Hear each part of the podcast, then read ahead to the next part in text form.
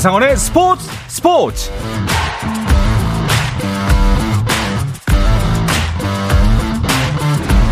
스포츠가 있는 저녁 어떠신가요? 아나운서 한상원입니다.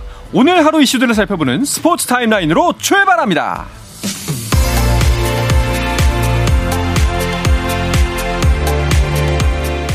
손흥민의 소속팀 토트넘이 수문장 요리스의 부상으로 비상이 걸렸습니다.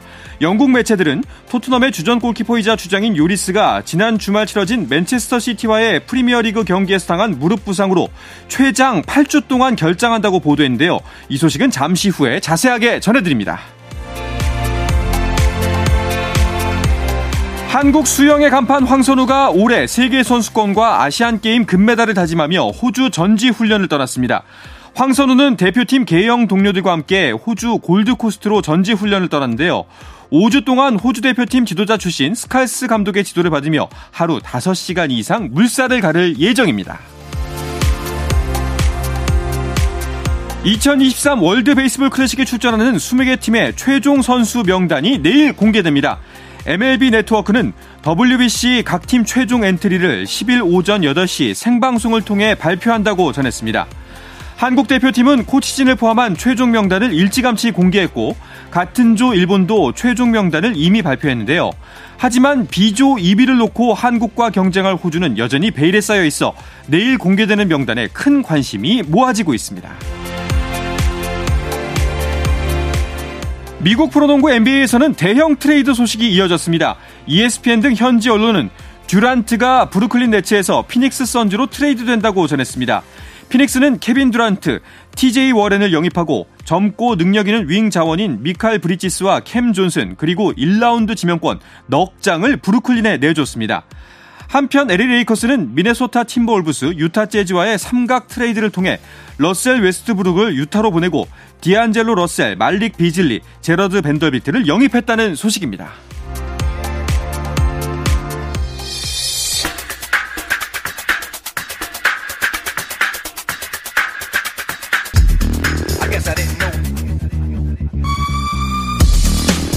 영국과 한국으로 가는 이원 축구 방송 이건 김정용의 해축통신 시작합니다. 먼저 풋볼리스트의 김정용 기자와 인사 나누겠습니다. 어서 오십시오. 안녕하세요. 김정용입니다. 반갑습니다. 영국에 있는 이건 기자도 연결합니다. 이건 기자 안녕하세요. 네, 안녕하세요. 이건입니다. 네, 반갑습니다.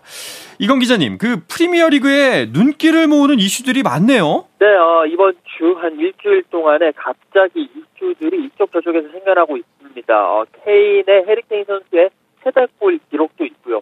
맨시티가 갑자기 무게를 봐줄 상황에 놓이면서 여러 가지 시선들이 어, 잉글랜드로 몰리고 있습니다. 그러니까요.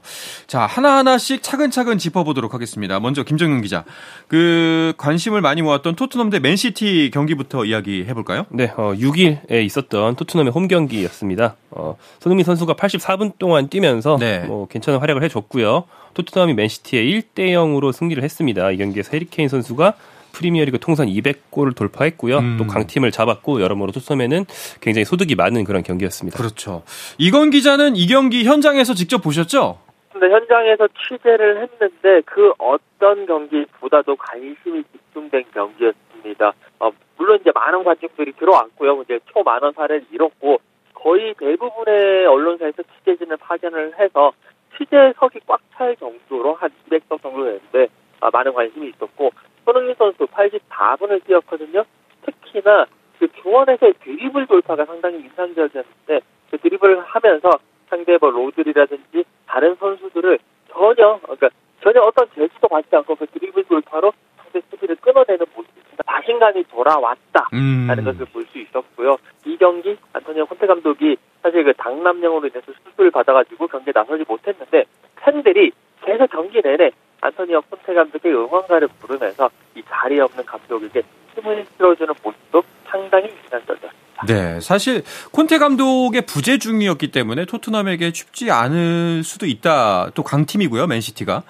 그렇게 많이들 예상을 하셨는데 이 정도면은 콘테 감독의 빈자리가 거의 없었다고 봐도 되지 않나요? 어, 네. 어, 사실 축구에서 그날 그날 감독이 자리를 비운다고 해서 큰 타격이 있는 경우는 많지는 않죠. 왜냐하면 음. 축구 감독은 큰 틀에서 이제 팀을 만들어가는 거고 당일은 기책을 내놓을 일은 별로 없다 보니까 네. 그래서 이제 물론 이날 승리도 콘테 감독의 공이 굉장히 크겠습니다만 음. 또 이제 감독이 없어서 오히려 이긴 게 아니냐는 좀 재밌는 얘기가 나온 적도 있는데 왜냐하면 네. 윙백인 에메르송 로얄 선수가 네. 모처럼 굉장히 잘했어요. 음... 그런데 현지 전문가 중에서는 윙백이라는 게 굉장히 측면에 붙어서 플레이하는 포지션이기 때문에 감독이 잔소리하면 바로 옆에서 듣거든요. 아. 그래서 그동안 선생님이 무서워서 길을 못 펴고 있었구나. 네, 길을 못 펴고 있다가 네. 이날은 길을 편 게 아니냐라는 저는 농담처럼 말하지만 실제로 현지 전문가들이 오. 분석한 내가 현, 내가 현 시절에 그랬다 이런 얘기도 있었고 근데 너, 이제 네 이런 너. 면도 있지만 토트넘이 또 현재 신축 홈구장에서 네. 맨체스터 시티 상대로 이 구장을 지은 이래 홈 경기 무실점 전승 중입니다. 와. 그래서 오히려 과르디올라 감독이 자신에게 징크스가 될까봐 이날 약간 기책을 내놓으려고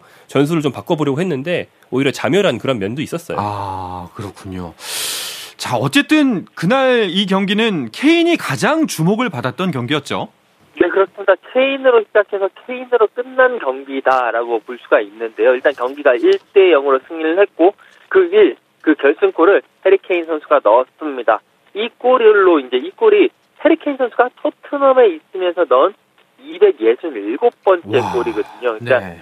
어, 한 팀에서 267, 그러니까 토트넘은 최다 골이기도 하고요. 또 이게 프리미어리그 경기에서 이제 넣은 골이니까 토트넘이 아, 해리케인이 프리미어리그에서 넣은 200번째 골인데 역시 한 구단에서 최다 골을 집어넣었는데 아, 이 자체가 엄청난 기록이고요. 뭐 이 경기 전부터 하기 전부터 케인이 한 골만 더 넣으면 새 기록이다, 새 기록이다 이런 기사들이 엄청나게 쏟아졌고 이 골만 넣으면 뭔가 완전히 케인이 세계 최고의 축구 선수처럼 될 것 같은 어, 그런 느낌이었는데 결국 이 골을 넣으면서 영국 언론들은 이 골로 인해서 해리케인을 완전히 영웅 만들기에 돌입을 해서 그 다음 날부터 음. 어, 해리케인 골을 일면에 싣고 여러 가지 뭐 방송에도 나오고 특히나 또 토트넘 같은 경우에는 이 골 이후에 해리케인 특별 그런 product, 해리케인 특별 용품들을 판매를 하면서 역사를 함께 하시지요. 라는 그런 문구로 계속 또 자기네들의 여러 가지 물품들을 파는 아, 그런 모습도 보여주고 있습니다. 그렇군요. 확실히 대기록은 또 대기록이니까요.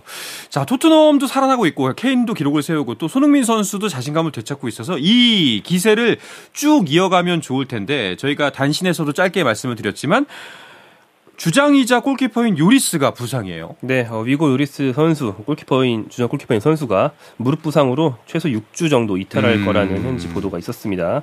챔피언스리그를 앞두고 있어서 조금 더 악재라고 할 수 있는데 네. 챔피언스리그 16강 1차전이 다음 주 수요일 새벽이죠. 15일에 열리거든요. 네.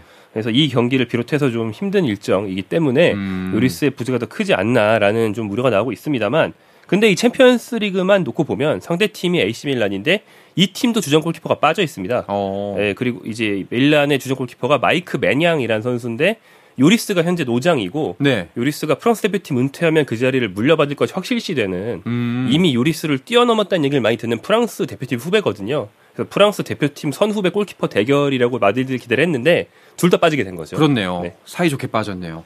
그런데 그 백업 골키퍼로는 어떤 선수가 준비되어 있죠?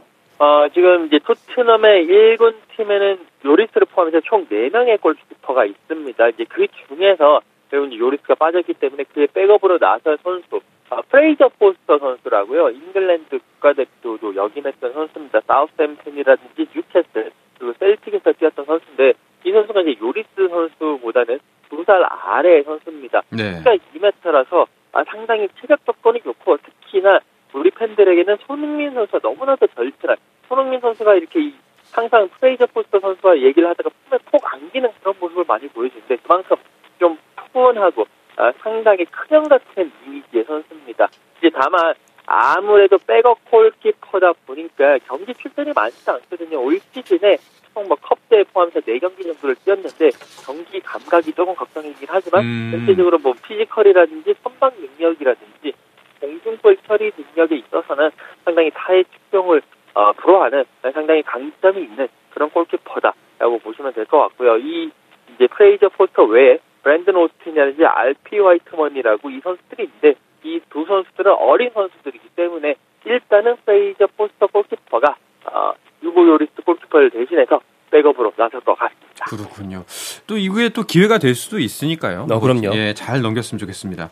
자, 그런데 이 토트넘과 맞붙었던 맨시티 지금 비상입니다. 꽤 네, 심각해 어, 보여요. 지금 맨체스터 시티가 굉장히 화제 중심에 있고요. 네. 어, 재정 관련된 규정 위반으로 음. 징계를 받을 위기에 처해 있는데 위반 사항이 100건도 넘는다고 그래요. 그러니까요. 네, 정말 지속적인 조사를 통해서 100건도 넘게 이제 쌓아놨다가 이번에 터트렸다는 건데, 어, 어 그러니까 축구계에서는 번 돈과 쓰는 돈의 비율을 일정 이상으로 제한을 하고 있거든요. 네. 근데 쉽게 말해서 규정보다 덜 벌었으면서 더 썼다는 거예요. 음... 그래서 이제 덜 벌었다라는 측의 혐의는 주로 이제 모 기업이 아랍에미리트 쪽 왕가인데 거기서 이제 맨시티라는 팀에 지원해 줄 수 있는 돈의 액수가 한정돼 있는데 맨시티가 영업해서 번 돈인 것처럼 위장해서 우회해서 돈을 계속 지원해 줬다는 거죠. 어... 둘째로는 지출을 실제보다 줄여서 보고했다. 그러니까 전 감독 만치니 감독 같은 사람들에게 실제로는 덜더 줬으면서 임금을 적게 준 것처럼 낮춰서 보고했다 이런 여러 가지 혐의가 있는 겁니다. 어... 이게 이제 위키리크스라고 있잖아요. 네네. 그것의 축구판 버전이 풋볼리크스라고 해킹이나 이런 여러 가지 어, 방법을 불사해서 축구계의 여러 비위를 폭로하는 것이 한때 유행했었는데 2018년에 이 풋볼리크스가 폭로한 맨시티 비위 혐의가 있었거든요. 네. 당시에는 맨시티가 당시에도 이제 조사를 받았지만 적극적으로 항소해서 위기에서 벗어났는데 이번에 그때 이후로 더 오랫동안 조사해온 프리미어리그 당국이 한 번 더 기소를 한 거죠. 어. 사실 그 방금 김정용 기자가 짚어주시기도 했지만 맨시티의 재정 관련 이슈는 뭐 이번뿐만이 아닙니다. 그런데 이번에는 조금 더 심각한 건가요? 네, 그렇습니다. 일단 그 맨시티 같은 경우에 3년 전에 그 UEFA의 그런 조사를 받았고 그 당시 UEFA가 재정적인 페어 플레이를 그러니까 FFP라고 하죠. 이 룰 위반을 했다. 그러면서 맨시티 더 이상 어, 올 시즌에는 어, 유럽 대항전에 나오지 마라라는 그 출전 금지 징계를 내린 적이 있습니다. 그런데 이제 맨시티가 여기에 대해서 반발을 하고 스포츠 중재 재판소 CAS에 어, 이 징계 과하다 하면서 항소를 했고요. 결국 CAS는 어, 뭐 잘못은 한 건 맞는데 유에파가 좀 결정, 그러니까 유에파의 징계가 과했다라고 하면서 음. 그 결정을 뒤집었고 그래서 유럽 대항전에 출전을 한 바가 있습니다. 근데 그 이후에 유에파는 이제 거기서 끝났는데 프리미어리그 쪽에서 계속 그 이후에 조사를 해왔다고 합니다. 그러면서 어, 자체 조사를 하면서 꼼꼼하게 들여다 보니까 여러 가지 일들이 있었고 결국에 어, 이런 것들로 인해 가지고 재정적인 부분으로 인해 가지고 어, 징계를 이제 내릴 것이다. 라는 이제 보도가 나왔고 그런 발표가 나왔고 네. 지금 같은 경우에는 지난번보다 훨씬 더 어, 심각한 상황이기 때문에 아무래도 지난번처럼 그 당시에는 맨시티가 엄청나게 비싼 변호사들 써가지고 징계를 피했는데 이번에는 피하기는 쉽지 않을 것이다. 라는 어. 어. 그런 의견들이 나오고 있습니다. 이번에는 그러면 스포츠 중재 재판소가 끼어들 수가 없는 상황인가요? 어, 네. 이게 이례적인 상황인데 네. 보도에 따르면요. 현지 보도에 따르면 프리미어리그가 이번 제기한 혐의는 독립된 위원회가 처벌 여부를 결정하게 되기 때문에 네. 항소해서 그 스포츠 중재 위원회로 올릴 수 없다. 이 안에서만 결정되는군요. 네. 그러니까 비유하자면 그 CAS라는 게 일반적인 우리가 흔히 아는 재판에서 지방법원, 고등법원, 대법원으로 항소하면서 이제 계속 올라가면서 네. 항소를 할 수 있듯이 항소하면 CS로 올라가는 거거든요. 근데 이번에 일종의 특검 같은 거에 붙인다는 거죠. 음... 네, 별도의 기관에 맡기겠다라는 얘기입니다. 어, 이건 기자, 맨시티를 둘러싼 현지 어, 지금 여론은 어떤가요? 일단 팬들의 여론은 이제 맨시티 팬들을 대한 다른 팬들은 이거 확실하게 징계를 해야 되고 여러 가지 큰 종징계까지 내려야 된다. 네. 그런 여론입니다. 그리고 이제 다른 팀들 같은 경우에는 상당히 조심스러워요. 공식 입장 같은 건 없는데 기자들이 막 계속 취재하면서 오프 더 레코드로 얘기하고 다른 익명을 전제로 이야기를 하는 걸 들어보면 대부분 맨시티를 해야 된다. 이거는 풋볼, 축구의 그런 페어플레이의 가치를 훼손했다. 어, 최대 리그 퇴출까지도 해야 된다 라는 어, 그런 이야기들도 하고 있고요.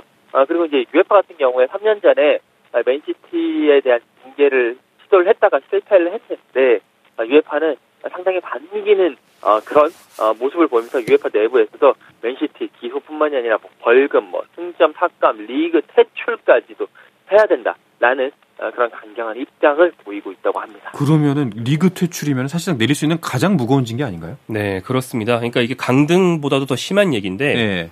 애초에 프로 구단으로서 등록될 자격을 위장해서 네. 네, 보고했기 때문에 그걸 박탈한다는 거는 음... 뭐 일부가 아니고 그 프로리그 자체에 발붙이지 못하게 아마추어 팀으로 바꿔버리겠다는 얘기일 수도 있으니까. 오... 근데 이건 극단적인 경우고요. 이거와 비슷하지만 조금 더 약한 혐의로 최근 이제 리그에서 징계를 받은 팀이 이탈리아의 유벤투스인데 네. 유벤투스 같은 경우는 최근에 15점 감점 징계를 받았습니다. 음. 그래서 적어도 승점 감점 심하면은 이제 강등이나 퇴출 이런 일이 있을 수 있다는 식의 어, 전망들이 나오고 있는 거고요. 맨시티나 유벤투스 같은 팀들은 사실 잘 살아야 잘 먹고 살아야 리그 전체도 도움이 되기 때문에 그동안 그렇죠. 안 건드리는 분위기였는데 몇 년 전에 이제 슈퍼리그라는 걸 만들어서 리그 전체와 좀 척을 지려는 움직임들을 구단들이 먼저 보였기 때문에 음. 이제는 더 이상 각 리그 사무국들도 강 팀들을 감싸주지 않는 게 아니냐 어. 이런 관측도 나오고 있습니다. 근데 진짜 사실은 뭐 김정용 기자도 약간 그런 뉘앙스로 말씀을 하셨지만 설마 퇴출까지 가겠어? 맨시티인데? 라는 생각이 좀 많을 것 같은데 현지 팬들의 반응은 어떻죠? 네, 뭐 현지 팬들 사실 맨시티 팬들 제외하고는 리그 퇴출 뭐 해야 된다라고 이야기는 하지만 현실적인 문제에 대해서 이제 생각을 하고 있기 때문에 사실 맨시티라는 팀이 만에 하나 정말 극단적으로 리그 퇴출을 가게 되면 어 맨체스터 지역의 정치라든지 경제라든지 뭐 여러 가지 부분들이 많이 이제 얽히고 많이 이제 붕괴가 될 수 있거든요. 네. 그렇기 때문에 현실적으로는 뭐 리그 퇴출은 말도 안 되고 정말 잘해봐야 뭐 혹시나 리그 강등 정도는 가능할 수는 있겠지만 그것도 쉽지가 않다. 프리미어리그 산업 전체를 지키기 위해서는 결국에는 3.4단의 벌금 정도 끝내지 않겠느냐 그 정도로 음... 예상하고 있습니다. 알겠습니다. 이게 결국 사실은 돈 때문에 벌어진 문제잖아요. 그런데 이 와중에 또 맨체스터 유나이티드가 중동 투자자들의 관심을 받고 있다. 라는 뉴스도 있네요. 네, 어, 맨체스터 유나이티드가 이제 인수될 것이다라는 전망들이 나오고 있는데 어, 인수하는 쪽은 역시나 또 중동입니다. 음... 네, 어, 카타르 개 자본이 무려 12조 원을 투입해서 와. 한국 돈으로요. 메뉴를 인수하는 쪽에 관심을 보이고 있다는 건데 현재 메뉴를 경영하고 있는 주체는 미국의 어 이제 스포츠 재벌이죠 글레이저 패밀리라는 어 구단주입니다. 여기는 메뉴 매각을 추진한 지가 오래됐어요. 음. 그래서 이제 메뉴가 워낙 비싼 기업인데다 어, 글레이저 패밀리가 부채까지 다 인수해야 된다고 굉장히 강한 조건을 걸어서 인수자가 잘 안 나왔거든요. 네. 근데 이번에 드디어 등장한 것으로 알려져 있고요. 이 건 때문에 지금은 인수가 정말 임박한 것처럼 보이는 이유 중에 하나는 이 건 때문에 글레이저 패밀리가 이정료 지출을 완전히 제한해서 겨울 이적 시장 지난 1월에 메뉴가 선수 영입을 한 명도 못했어요. 음... 임대로만 영입할 수 있었거든요. 네. 그걸 보면서 아 이제 정말 매각이 임박했나 보다라고 많이들 전망하고 있습니다. 그렇네요. 이게 참 보는 시선이 양갈래로 갈릴 것 같은데 어, 한쪽에서는 이제 메뉴 팬들 입장에서는 그래 빨리 좀 재정적인 지원을 받아서 좀 더 우리 메뉴가 풍족해졌으면 좋겠다라는 시선 그리고 이 돈 노름에서 제발 이 스포츠를 독립시켜야 된다 여러 가지 시선들이 있을 것 같은데 현지 반응은 어떤가요? 네, 어, 말씀해 주신 대로 두 쪽으로 가, 극명하게 갈리고 있습니다. 현지 팬들은요, 그러니까 메뉴 팬들은 아무래도 말코 글레이저를 위한 그 글레이저 가문, 메뉴를 소유했던 이 가문에 대한 비난을 상당히 많이 하고 있거든요. 매 홈 경기마다 글레이저 가문은 메뉴에서 손을 떼라, 메뉴를 팔아라 등등의 계속 시위를 하고 있는데 중동 자금이 들어온다라고 하니까 오케이 글레이저 빨리 나가고 중동 자금을 통해 가지고 선수도 많이 데리고 오고 특히나 이 맨유의 홈구장인 올드 트라포드가 1910년도에 오픈을 했기 때문에 계속 물도 새고 녹도 슬고 그렇거든요. 그러니까 새롭게 좀 홈구장도 바꿔줬으면 좋겠다. 라는 그런 기대감이 큰 어, 그런 모습을 보이고 있고 그에 반면에 다른 이제 다른 팀들 팬이라든지 아니면 일부 언론 같은 경우에는 오케이 뭐 이렇게 돈이 좋기는 한데 그래도 지금 탈도 많고 타, 말도 많은 그런 중동 자금을 가지고 와서 팀을 새롭게 구축한다는 거는 어, 잉글랜드 정신을 훼손하는 거다라는 그런 어, 모습을 보이면서 약간 비판적인 시선을 보이고 있는 것도 많이. 그렇군요. 확실히 뭐 뉴캐슬의 경우를 보면은 오일머니의 위력이 굉장히 커 보이긴 한데 확실히 그 스포츠에 너무나 큰 자본이 개입한다는 거가 역시 좀 안 좋게 보이는 것도 사실이죠. 근데 이제 축구는 네. 이미 뭐 그 흐름을 거스를 수 없을 정도로 음. 심해졌고요. 맨유는 이미 미국계 자본이 운영을 하고 있어서 글레이저 패밀리가 처음 들어왔던 2000년대에는 반대 운동도 되게 심했어요. 네. 그 글레이저 패밀리가 인수할 때 원년 오랫동안 응원해온 맨유 팬들이 많이 떨어져 나가기도 했고요. 음. 근데 지금은 어차피 외국 자본에서 외국 자본으로 옮기는 거라서 그 정도의 반발은 아마 없지 않나 생각이 됩니다. 알겠습니다. 자, 프리미어 리그 관련해서는 우리나라 팬들에게 또 황희찬 선수의 부상 소식도 눈길을 모았는데요. 이야기는 잠시 쉬었다가 와서 자세하게 나누겠습니다.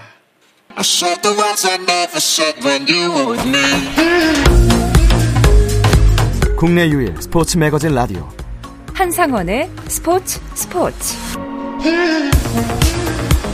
영국과 한국을 넘나드는 이번 축구 방송 이건 김정용의 해축 통신 듣고 계십니다. 풋볼리스트의 김정용 기자, 영국의 이건 축구 전문 기자와 함께하고 있습니다.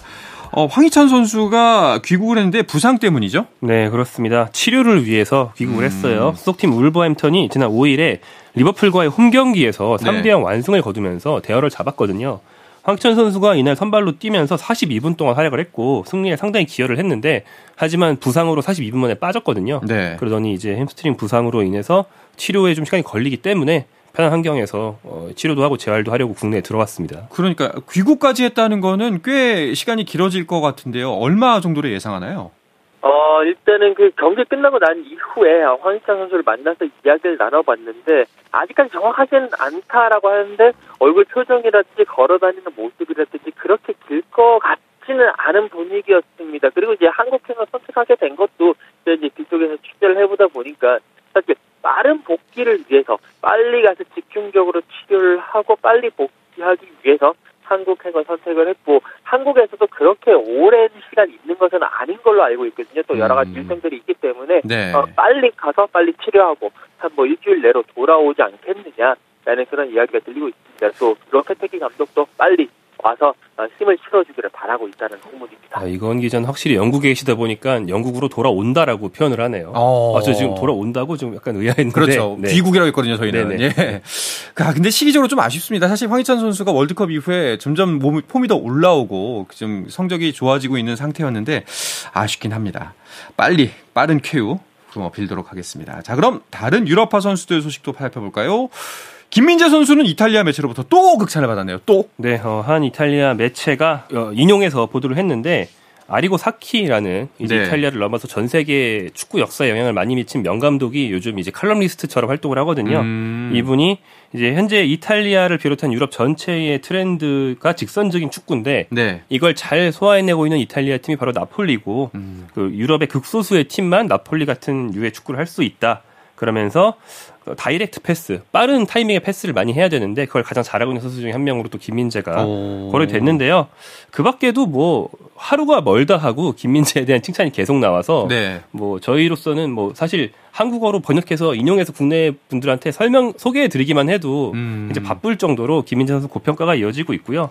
폴란드 국적의 유럽 축구 연맹 부회장도 나폴리 축구가 레알 마드리드보다 더 잘한다. 오. 그런데 센터백들이 제일 잘한다. 어. 김민재 이름만 안 나왔지 김민재 얘기거든요. 그렇네요. 네. 네. 뭐 이런 얘기는 거의 매일 나옵니다. 이제. 야, 나폴리는 진짜 올해 그 세리아를 거의 지배하고 있죠. 네 그렇습니다. 나폴리 지금 세리아에서 2위 인터 밀란과의 승점 차가 13점 차입니다. 거의 세리아 우승은 따놓은 당상이다. 뭐 슈퍼컵부터는 음. 94% 93% 우승 확률을 가지고 있다라고 얘기할 정도로 세리아를 지배를 하고 있고요. 역시 중심에는 계속 말씀드리지만 올 시즌 여름에 입단한 김민재 선수가 있다고 봐야 되고요. 어, 이 나폴리가 21경기에서 7점이 딱 15실점입니다. 한 음. 경기에 1점 한 골도 계속 이제 안 내주고 있다라는 그런 어, 대단한 수비력을 보이고 있는데 이제 활약이 어, 정말 대단하다라고 보시면 될 것 같습니다. 약간 진짜 꿈이야 생시야 이런 느낌도 좀 들어요. 작년에 손흥민 선수에 이어서 올해 또 김민재 선수가 활약해주고 있으니까. 그렇다면은 다른 선수들은 어땠나요? 네, 먼저 이강인 선수 얘기를 해보면 이강인 네. 선수가 1월에 이적할 것 같은 분위기가 있었지만 음. 여러 팀들의 사정상 이강인 선수를 데려갈 수 있는 팀은 나, 나오지 않았는데 그 뒤로도 이제 마요르카에서 전반기 같은 좋은 활약 이어가고 있습니다.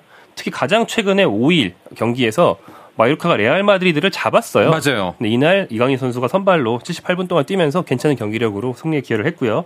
이재성 선수도 요즘 경기력 좋습니다. 월드컵 이후에 몸이 더 올라갔고요.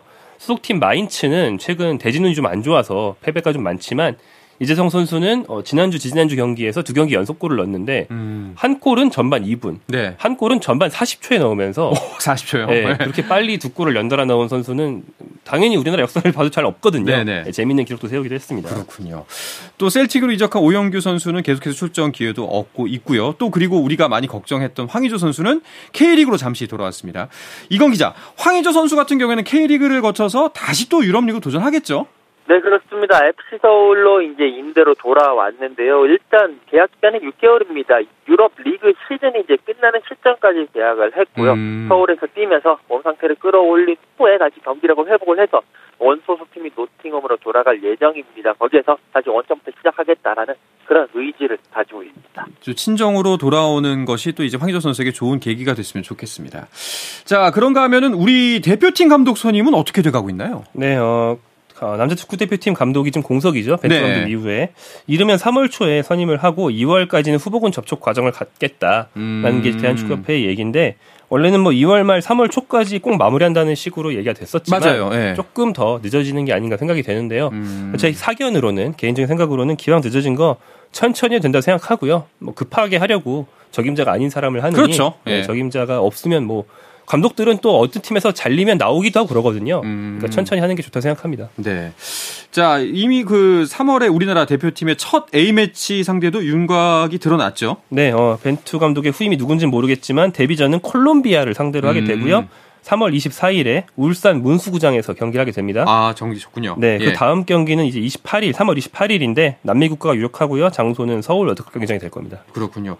이건 기자, 콜롬비아는 강팀이죠? 네, 그렇습니다. 콜롬비아가 지금 피파 랭킹 17위거든요. 우리나라가 25위이기 때문에 우리보다 8계단 높습니다. 피파 랭킹이 뭐 절대적인 실력을 보장하는 건 아니지만 그래도 일단 강팀이라고 보시면 될 것 같고요. 다만 이제 월드컵에서는 아쉽게도 본선 진출에 실패를 한 뭐 그런 아쉬움을 남겼습니다. 콜롬비아 대표팀에는 이제 뭐 하메스 로드리게스라든지 또 손흥민 선수가 뛰고 있는 다빈손 산체스 유벤투스의 후안 카드라도 그리고 루이스 디아스 리버풀에 뛰고 있는 선수 이런 선수들이 유명합니다. 그렇군요. 이번에 3월 말에 열리니까 뭐 새로 대표팀 감독이 선임된다면 뭐 약간 상견례 같은 느낌이 되겠네요. 시험, 뭐 시험대라기보다는. 네, 그렇죠. 그리고 또 정식 A 매치이기 때문에 네. 뭐 유럽파들이 가, 다 소집이 될 수 있거든요. 음. 그러니까 오랜만에 국내에 새 감독 선수들 또 국내 팬들 다 모여서 얼굴 보는 그런 자리 만들 수 있습니다. 알겠습니다. 이건 기자 다음 주 일정도 손흥민 선수 경기했죠? 네, 그렇습니다. 손흥민 선수 12일 0시에 레스터시티 원정 경기를 치릅니다. 아무래도 이 레스터시티는 손흥민 선수에게 좋은 기억이 있는데 지난해 9월에 손흥민 선수가 좀 위기 상황이라고 했었을 때 레스터시티 홈 경기에서 해트트릭을 기록하면서 6대2 대승을 이끌었거든요. 네. 이번에도 좀 그런 좋은 기운을 계속 이어나갔으면 좋겠습니다. 알겠습니다. 다른 유럽파 선수들의 일정도 간단하게 짚어주시죠. 네, 어, 손흥민 선수 경기가 일요일로 넘어가는 자정에 시작된다고 말씀하셨는데 그 앞뒤에 한국 선수들 경기가 몰려 있습니다. 오. 어. 이재성 선수와 정우영 선수는 토요일 밤 11시 30분부터 경기를 하고요. 일요일 새벽 2시 30분부터는 이제 이강인 선수가 경기를 할 것 같고 그다음에 월요일 새벽으로 넘어가서 오전 4시 45분에 어, 나폴리에 있는 김민지 선수가 이탈리아 팀 크레모네세를 상대하게 됩니다. 알겠습니다. 김정용 기자는 이번 주말도 잠을 못 이루겠군요. 아 그렇습니다. 알겠습니다. 이야기 끝으로 이번 주 해축 통신은 마치도록 하겠습니다. 이건 기자 고맙습니다. 네 감사합니다. 네 풋볼리스트의 김정용 기자도 감사합니다. 고맙습니다. 네 내일도 저녁 8시 30분에 뵙겠습니다. 한상원의 스포츠 스포츠.